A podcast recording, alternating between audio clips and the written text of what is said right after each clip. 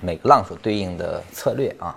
一浪呢，因为是这个前面接的是一个大的下跌浪，我们一般做它的时候呢，一浪一般就是中短线的超跌，他们的反应是最好的啊，因为这个筹码的关系啊，筹码被高位锁定啊，呃，以及这个业绩的突然的开始有一些变化呀，呃，就开始出现的，或者说严重超跌所造成的这种技术性呢，它会形成这种共振性啊，所以说一浪一般是做超跌啊，效果会好一些。那么二浪呢，它主要做的是中线价值回归的，而且是中线走势已经良好了，比如说站上年线呐，头肩底结构大级别的头肩底结构构建完成，并且已经向上的啊，这个基本上就是说，因为二浪是分化的，这个时候呢，就说有一些具备中线投资或者叫中线价值投资的这种股票已经脱颖而出，它已经开始走独立行情啊，你二浪就做它，也就是说，呃，整个大势的下跌其实已经跟这类的股票没有关系了，它开始已经在慢慢往上走了。那么三浪呢，主要是做财报可以确认的这个价值增长的，并且形成市场的一种广泛认知的，就是大家认为这个是这样。比如说这个任何一波其实都有主线啊，任何一波的三浪都有主线啊，都有某一方面的增长，而后不断引发其他的变化，其他一些好转的变化。那么它是共性的。三浪呢，因为它是对周期的反应，所以说我们看到一些周期的品种可能在三浪中的表现更加明显，因为它的这种财报的反应确认性更高，就反应的更加呃灵敏，或者说它的变化更加明显。所以说三浪呢是做价值确认并且增长的，走势如虹的。我们说在牛市中重势不重质，在二浪中应该是重质不重势。其实是不一样的。二浪是做价值，它是重质的啊，质地。呃，三浪中是重势的，长得好的你就跟就好了，而且成板块的认同性很高的。那么四浪呢？四浪调整完，那么我们要做中线走势没有破坏的，也就是说，因为四浪起起于是基本面恶化所造成的一些这个拐点，呃，那么在这个四浪调整末期，就是 A、B、C 走完。那么有一些股票是抗跌的，甚至是一些价值回归的这种补涨的一些股票，它的中线走势没有破坏，那么基本面呢还是很好的在支持着它，那么它的反弹会很明显，并且出新高，这样的股票会出新高的，呃，走势是没有衰竭迹象的啊。那么四浪主要是做这啊，你的关注重点应该来这儿，在四浪过程中的时候呢，四浪结束位置之后，还是要找价值，还是要找价值的这种。被误杀的股票，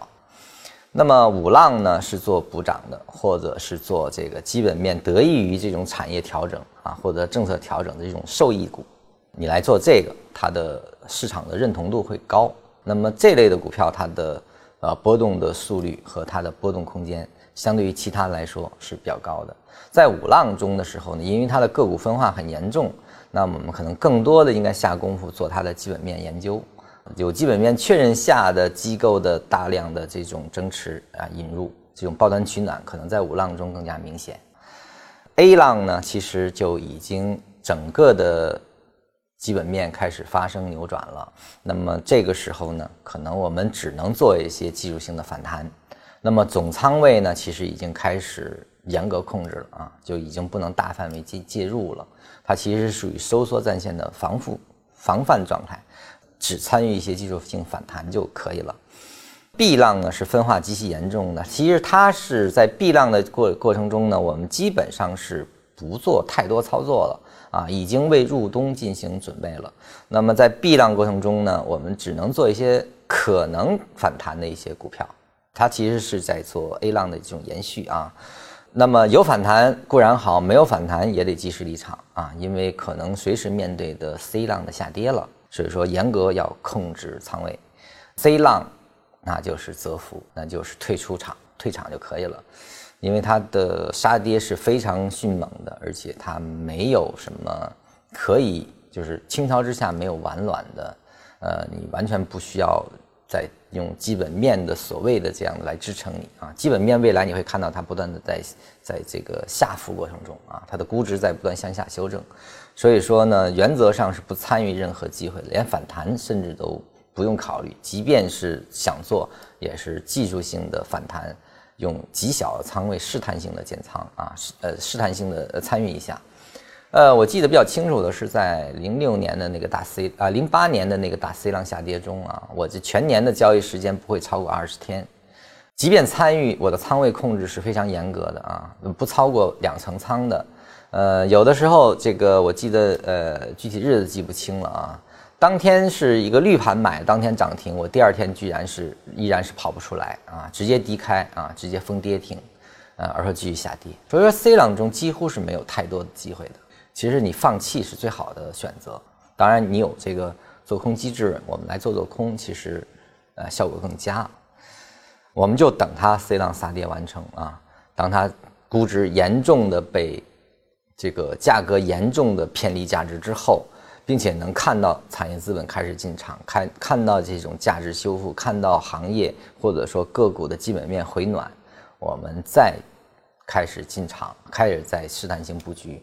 完全来得及，好吧？这个是我们在每个浪型应该关注的一些策略制定啊，因为它是根据浪的特征以及根据引发变化的核心逻辑来进行的，所以说以此来做交易策略制定，我认为是非常有效的。其实这些年这个方法其实我已经延续了近十年之久。